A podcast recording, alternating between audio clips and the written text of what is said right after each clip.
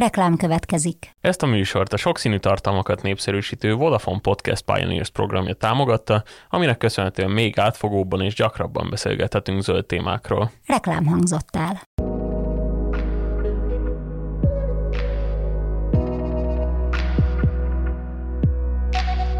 Ez a Zöldövezet, a 24.hu környezet és természetvédelmi podcastje.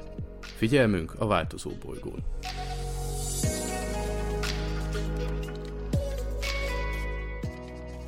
Üdvözlöm az Zöldövezet hallgatóit, és hát tavaly novemberhez hasonlóan ismét itt vagyunk, hogy egy meteorológussal beszéljük ki itt a jelenlegi időjárási helyzetet. Monárd László a vendégünk a kiderül.hu meteorológusa és akkor szerintem csapjunk is bele, ugye pár hónappal ezelőtt beszélgettünk arról, hogy milyen tél áll előttünk, és most már hát igazából vagyunk olyan távolságban, hogy le is tudjuk vonni a konzekvenciákat. Ugye itt egy elninyó közepén vagyunk, még igazából elég erősen érezni a hatásait, viszont a szakemberek már azt mondják, hogy idén nyár környékén ennek már vége lehet és visszatérhet a laninja időszak. Az eddigi tapasztalataidról kérdeznélek meg az eddigi adatokról. Ugye az az előző évről már látszik, hogy a feljegyzések kezdete óta ez a legmelegebb év volt, és mi volt a tapasztalat a téllel kapcsolatban? Üdvözlöm a hallgatókat! Igen, 2023 hazánkban is, a, ahogy világszerte a, a legmelegebb év volt, és várhatóan a elmúlt tél gyakorlatilag most az utolsó napját tapossuk, ez a kivételes február 29-e több szempontból is, hiszen szökőnapról van szó, illetve hőmérsékleti rekord is dől. Úgymond már majdnem azt mondani, hogy természetesen, hiszen, hiszen az elmúlt tél során jó néhány hőmérsékleti rekordot megdöntött időjárásunk, és ezek mind pozitív hőmérsékleti rekordok voltak, tehát egy negatívat sem sikerült. Ez már adja gyakorlatilag szinte a következtetést, hogy jóval az átlagosnál enyhébb telünk volt, arra még várnunk kell az eredmények tekintetében, hogy a legmelegebb volt-e. A február biztosan annak ellenére, hogy még nem tudjuk az eredményeket, de, de a fejezések kezdete óta bizonyára a legmelegebb februárt tudhatjuk magunk mögött néhány óra múlva. É, úgyhogy négy 5 fokkal is melegebb volt ez az átlagosnál. A december és a január az nem volt ennyire rendkívüli, hiszen a december mindössze kettő fokkal, tehát ugye mindössze e, idézőjelbe téve, és, és a január az körülbelül egy másfél fokkal volt melegebb az átlagosnál Magyarországon, hiszen ott még egy-két hideg periódus is belefért, ami január, ö, bocsánat, februárra már egyáltalán nem mondható el. A hónap ö, végig átlag feletti hőmérsékletet nem nagyon beszéltünk szerintem már évek óta arról, hogy fehér karácsony lenne és hasonlók. Valamennyit lehetett látni ebből az idei évben, ugye már novemberben is volt egy kisebb havazás, viszont itt a téli időszakban azért olyan hosszú időszakok nem voltak, amikor havat tapasztaltunk volna. A kérdésem az az lenne, hogy szerinted visszaüthet ez? Szóval, hogy lehet bőjtje ennek mondjuk egy pár hónap múlva, akár március-áprilisban lehet még számítani hóra, vagy ez abszolút nincs benne a pakliba most? Pakliban nem igazán van benne. Igazából az elmúlt évekhez képest több hó volt, tehát bármennyire is meglepő, hiszen ahhoz az egy-két naphoz képest, amit itt az ország nagy részén tapasztalhattunk, a hegyvidékek és az északkeleti vármegyék kivételével mindössze egy-két havas nap volt az elmúlt években, most akár 6-8 havas nap is volt, ami természetesen megmosolyogtatható 10-15 év távlatában is, tehát nem is kell nagyon messzire visszamenni az időben, de nem tűnik úgy, hogy itt, itt már valami nagy, nagy időjárási fordulatot tartogatna még a tavasznak az első fele, hiszen a következő két hétben is gyakorlatilag átlag fölötti hőmérséklet lesz, tehát várhatóan nem kell átülnünk egy másik autóba március 15-én, úgyhogy ez, ez a március is várhatóan átlag fölötti hőmérséklettel telik. És ha az okokat nézzük, november végén, december elején úgy tűnt, hogy egy, egy szép hideg telünk lesz, mert havazott, és, és úgy tűnt, hogy, hogy ez most tél lesz valójában. Mi állt itt a háttérben? Tehát mi okozta azt a normálisnak tekinthető időt, és utána mi az, ami elromlott, ami miatt meleg lett? Ez az elromlás ez nem most kezdődött, tehát vagy hogy elromlott-e, nyilván sokan örülnek, hogy alacsony volt a fűtésszámlájuk, ez, ez egyéni dolog egyébként.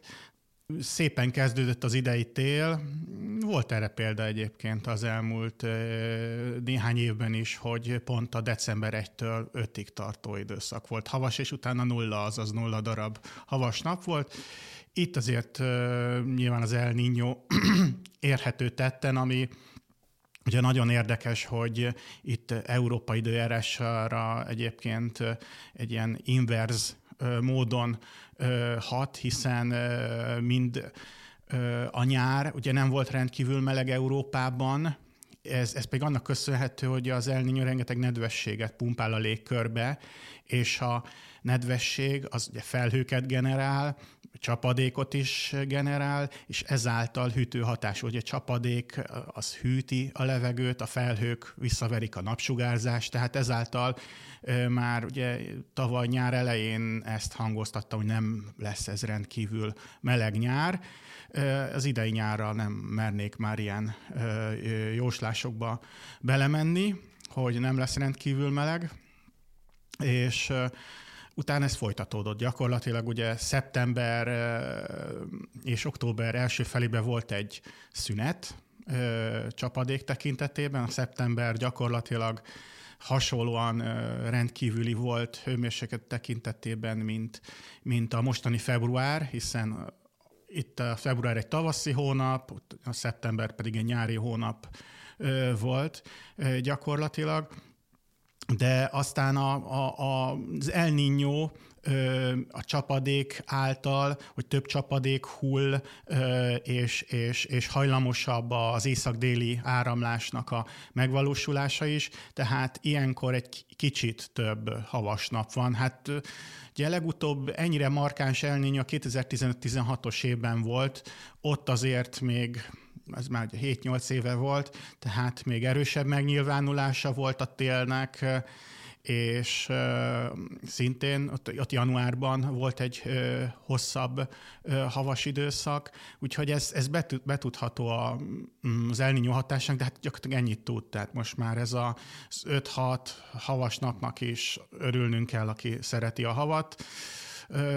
Laninja években azért ez, ez, ez kevésbé lesz hangsúlyos. Tehát ott visszatérünk valószínűleg ehhez az 1-2 X darabhoz. Tehát most ez a tendencia. És a következő El Niño, egy ilyen markáns El Niño, ami valószínűleg megint ilyen 6-8 év múlva lesz, hát ki tudja, hogy mennyit tud még az akkori időjárási körülmények között produkálni, hiszen a, a 97-98-as, illetve a, a 2015-16-os El volt ennél erősebb, mint a, mint a mostani, és, és ez, ez ugye kettő fokos eltérés volt a maximuma, hiszen most már tendenciában csökkenő az El Niño erőssége, februárban, ez, ez erős El Niñónak tekinthető, de el, elmarad 6, 6 fokkal a, a rekorder 2016-os évtől, tehát azok a hőmérsékleti rekordok, amik itt most születtek sorban, és, és gyakorlatilag hihetetlen számokról van időnként szó, hiszen most február elején is a globális átlaghőmérséklet kettő fokot is felülmúlt a, a a, az iparosodás kezdeti állapothoz képest, tehát nem hogy a másfél, hanem azóta a kettő fokot is rövid időre elértük. Arról meg lehet beszélni, hogy a másfél fok az átlépésre került, de azt szerintem egy külön műsort is megérne akár. Azt levezetnéd nekünk röviden értetően, hogy hogyan függ össze az El a magyarországi enyhetéllel? A Magyarországi enyhetél az definíció szerint, tehát hideg tél, amíg, amíg jelenlegi éghajlati trendek folytatónak, az definíció szerint meg fog történni. Tehát itt hideg tél nem, nem lesz egészen addig, amíg az óceáni áramlatok megfelelően működnek. Tehát a légkör ö, egyszerűen, egyszerűen képtelen, képtelen lehűlni olyan hosszú időre, hogy, hogy itt Magyarországon átlag alatti hőmérséklet legyen, és gyakorlatilag ez, ebből a szempontból mindegy, hogy El Niño van, vagy La Niña. A csapadék tekintetében az, ami, ami mérvadó, hiszen, hiszen olyan extrém mennyiségű csapadék volt decemberben, hogy az első két hétben a hazánk nagy részén lehullott az egész téli csapadékmennyiség, tehát a három hónap meg volt két hét alatt, tehát nem volt utána nagy előrejelző tehetség, azt mondjuk, hogy csapadékosabb lesz a tél az átlagosnál, de ezt azért korábban is elég jól ki lehetett jelenteni. A február meg a január nem volt ennyire, ennyire csapadékos hónapok. Az ország egyes részein átlag alatti, másik részén átlag fölötti volt, tehát azokban már nem volt rendkívüli.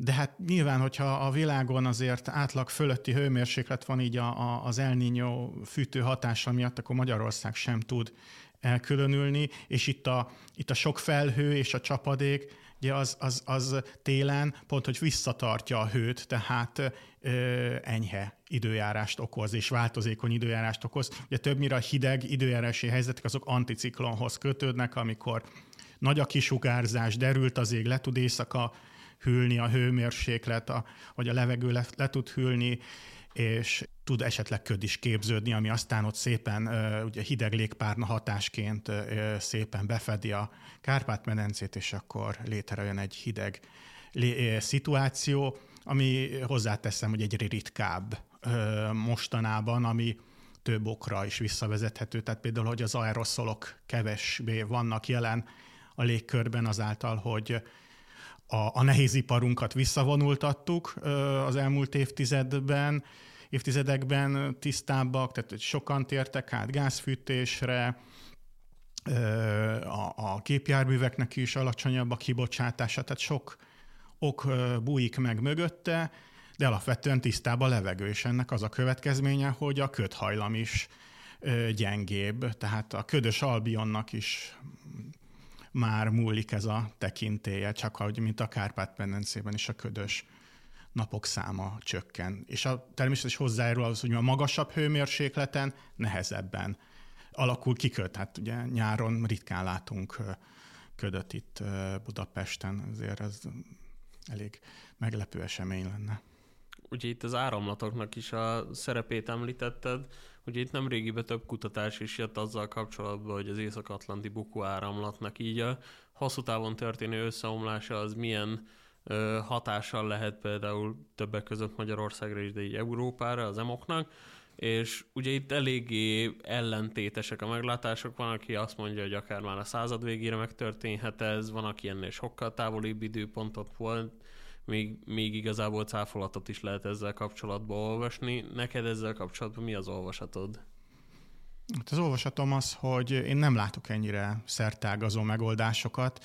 Ha a kutatás attól függ, hogy mire fókuszál, attól függően más eredményeket kapunk. Tehát most itt a legutóbbi eredményt, amire amit én láttam, az például csak azzal foglalkozott, hogy Grönland olvadása történt szimulálásra, tehát hogy egyre több vizet adtak a rendszerhez, eh, ahogy mondjuk Grönland eh, olvad, de más nem vettek figyelembe. Tehát, eh, és úgy 1500 év, tehát hanyat lehet dőlni gyakorlatilag a karosszékben, hogy 1500 év kell, hogyha a Grönland olvadásából származó víz akarja megállítani az atlanti áramlást, észak-atlanti áramlást. Eh, tehát ez, ez, ez, egy, ez egy ilyen hibrid, vagy egy ilyen leegyszerűsített modell, egy, egyrészt nem tudjuk, mikor indítjuk a stopper órát. Tehát mostantól 1500 év, vagy a honfoglaláskor indult, vagy nem tudni, tehát az ipari forradalomkor, tehát mikor indítottuk azt az 1500-es éves évnek a stopperét. Másrészt nem az, ez az egyetlen ok. Van egy sokkal komolyabb ok, az a, az északi tengeri égnek a megvalósult elolvadása, tehát hogy 4 millió négyzetkilométerrel csökkent az elmúlt 50 évben a kiterjedése, ezáltal sokkal több sugárzást nyel el, a hőmérséklet többszörösével emelkedett abban a térségben, mint a globális átlag. Magyarul a az egyenlítő, vagy a trópusok és a sarkvidék között lecsökkent a hőmérséklet különbség. Ezáltal a, a, az óceánnak kevesebb energiát kell átvinnie, csak úgy, mint a légkörnek is egyébként, tehát 70%-ban a légkör, 30%-ban az óceán felelős a hőmérséklet kiegyenlítésért. Ha ezek nem történének meg egyébként, tehát hogyha a, a hőmérséklet kiegyenlítődést nem valósítanák meg, akkor 110 fok különbség lenne a sarkkör és az egyenlítő között. Most én megúszok ilyen 30-40 fokkal, tehát azért jókora, jókora hatásuk van és, és ö, ö, a grönlandi jég olvadása az, az, az, ez egy kisebb, felhalmozódó hatás, hiszen az a, az a megolvadt víz folyamatosan abba a térségbe örvénylik, míg, míg a, a hőmérséklet emelkedése az pedig, az pedig egy impulzus-szerű, tehát, és az a nagyobb, jóval nagyobb hatás. Tehát ugye a másik, másik példa az a, az a gyakorlatilag ennek az inverze, amikor az IPCC jelentés 22-es IPCC jelentésben szerepel, ugyanígy a modellezése, ott pedig csak a, ennek az egyenlítői sarkvidéki hőmérséklet különbségnek a lassító hatását tették bele, és Grönland olvadását nem. Tehát tehát ezek egymástól függetlenül úgy mondom, hogy elfogadható eredmények, de, de a teljesség igénye nélkül, tehát így kell őket értelmezni. És akkor van, a, ami, ami ugye azt, azt jelzi előre, hogy 25 és 95 között le fog állni, az pedig a, az mindent belevesz, és egy statisztikai sokasságot feltételez, hogy a megfigyelések szerint az ingadozása ennek a rendszernek ilyen, és bizony ő már, ő már egy, egy lefele mutató, tehát egy lassuló fázisba lépett, és ebbe az időszakban nagy valószínűséggel ö, meg fog állni. Tehát ő, ő, ő az egészet tekinti, és úgymond nem feltét, nem, nem foglalkozik az, hogy ez a hőmérséklet, vagy a szél, vagy, vagy, vagy a migráció okozza ezt, tehát van, van ez a rendszer, és ennek van egy, van egy kilengési haj, hajlandósága, és, és ennek van egy ilyen eredménye. És ezt, ezt, ezt más kutatás is megerősítette az elmúlt hónapokban fizikai vizsgálatokkal is. Tehát került ez alátámasztásra is. De tehát ezek, ezek a kutatási eredmények rengeteg van, és, és viszonylag kevés az, ami teljes átfedésben van egymással, de ezek általában nem, nem cáfolatok. Csak amik cáfolatnak látszanak, azok, azok inkább azt jelentik, hogy kicsit másként fogták meg a témát, vagy annak csak egy részét fogták meg. És az áramlat leállása milyen hatással járna? És milyen területen lenne érezhető ez a hatás? Ez a legutóbbi tanulmány, ami ezt az 1500 éves leállást jelezte, konkrét modellezést végzett hat európai városra, és ezek között például a legközelebbi az Bécs volt, ami helyel közel azért itt Magyarországra is egész jól ö, értelmezhető, és abban még számomra is a korábbi ö, nagyobb léptékű modellezéshez képest, amit egész Európára mutatott értékeket, ahhoz képest még alacsonyabbat mutatott. A december-február időszakra 6-8 fokkal történne a visszaesés hőmérséklet tekintetében. Annyival lenne hidegebb. Annyival lenne hidegebb egy tél, 6-8 fokkal. Tehát ez, ez az én életemben talán két hónap volt, tehát nagyon ritka eseményről van szó, pedig ez lenne az átlag, tehát ebben, ebben azért átlagos, és akár 15 fokkal is átlag alatti. Tehát ez, amikor az átlag 6-8 fokkal ö, a, a, a, alacsonyabb, az, abban az, a természetes szélsőségek ugyanúgy benne vannak, tehát akkor bizony, bizony lennének átlagos, átlag fölötti esetenként, de drasztikus, drasztikus hidegek is előfordulnának Bécsben, ami azért nem annyira a, hideg teleiről híres még jelenleg, de ha Norvégiában Bergen városát nézzük, ott például a tél az 20 fokkal lenne hidegebb a mostanihoz képest, és, és London is se járna sokkal jobban, tehát ott is ilyen 8-10 fokos visszaesés lenne. Tehát lenne téli gumi invázió Londonban. És hogy járnának a nyarak és a csapadék?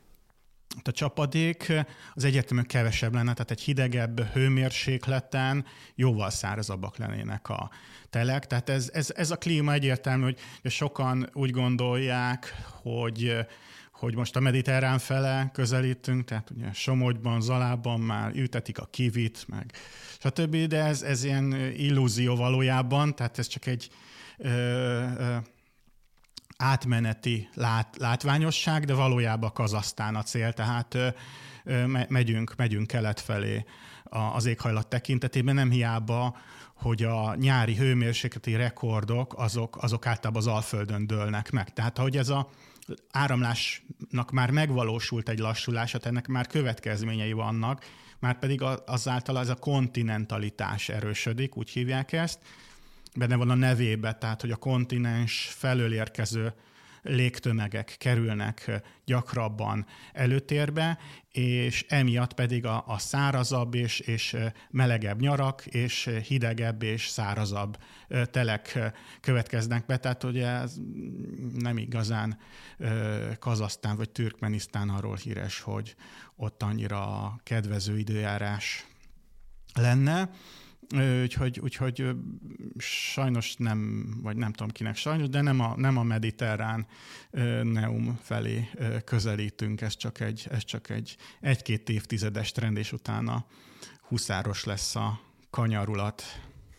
Amire még így gyorsan visszakanyarodnék, hogy Tavaly év végén tapasztalhattuk azt, hogy például a Dunának a budapesti kijöntése, ami számomra szokatlan volt az életem során talán egyszer-kétszer, hogyha előfordult ilyen, most évelején pedig a Tisza ö, került hasonló sorra. Egyébként a, az El Niño-nál ez egy ilyen törvényszerűség, hogy ennyivel megnő a csapadék, vagy ez valamiben különlegesnek mondható ez az időszak?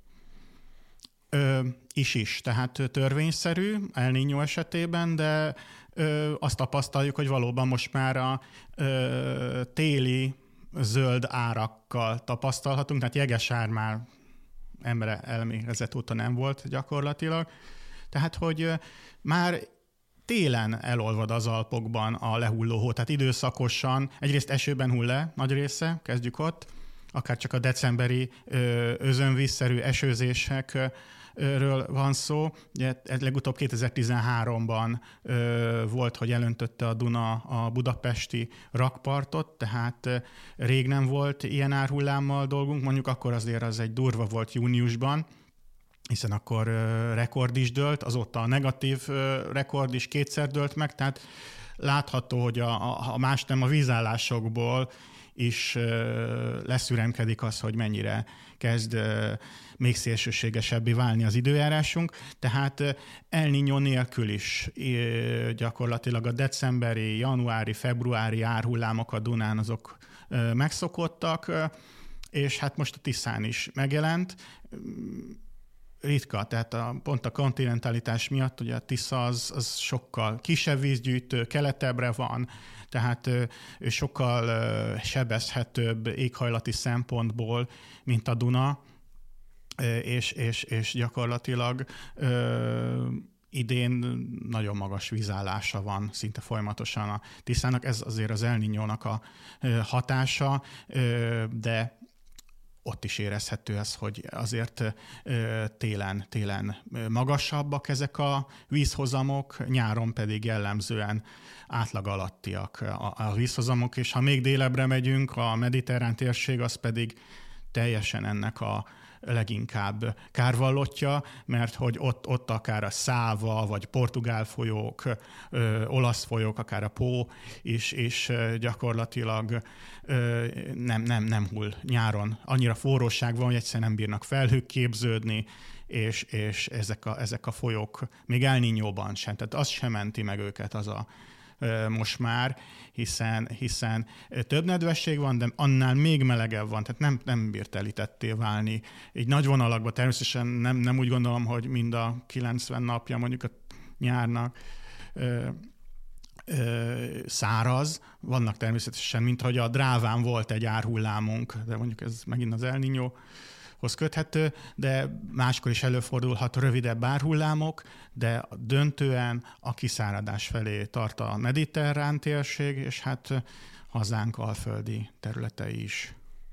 És hogyha így aktualitásokról kéne beszélni, így a műsor vége felé haladva, az elkövetkező hetekben mit mondanám, milyen időjárásra érdemes készülni? Most következő két hetet, amit elég jól látunk, abban szárazabbra fog fordulni az időjárás, tehát még pénteken lesz egy eső, aztán utána kelet felől bejön egy szárazabb légtömeg, és ez, ez előreláthatólag március 12-ig itt lesz, tehát a március első fele az itt Magyarországon az szárazabb lesz a, az átlagosnál, és utána várhatóan pedig, pedig délnyugat felől megint nedvesebb levegő jön, tehát a március második fele, közepe az, az nedvesebb csapát, de enyhe maradt. Tehát a délnyugatról jönnek a mediterrán ciklonok várhatóan, és, és ezek csapadékos, csapadékos időt okoznak március második felébe, úgyhogy a március eső is aranyat fog érni, nem csak a májusi.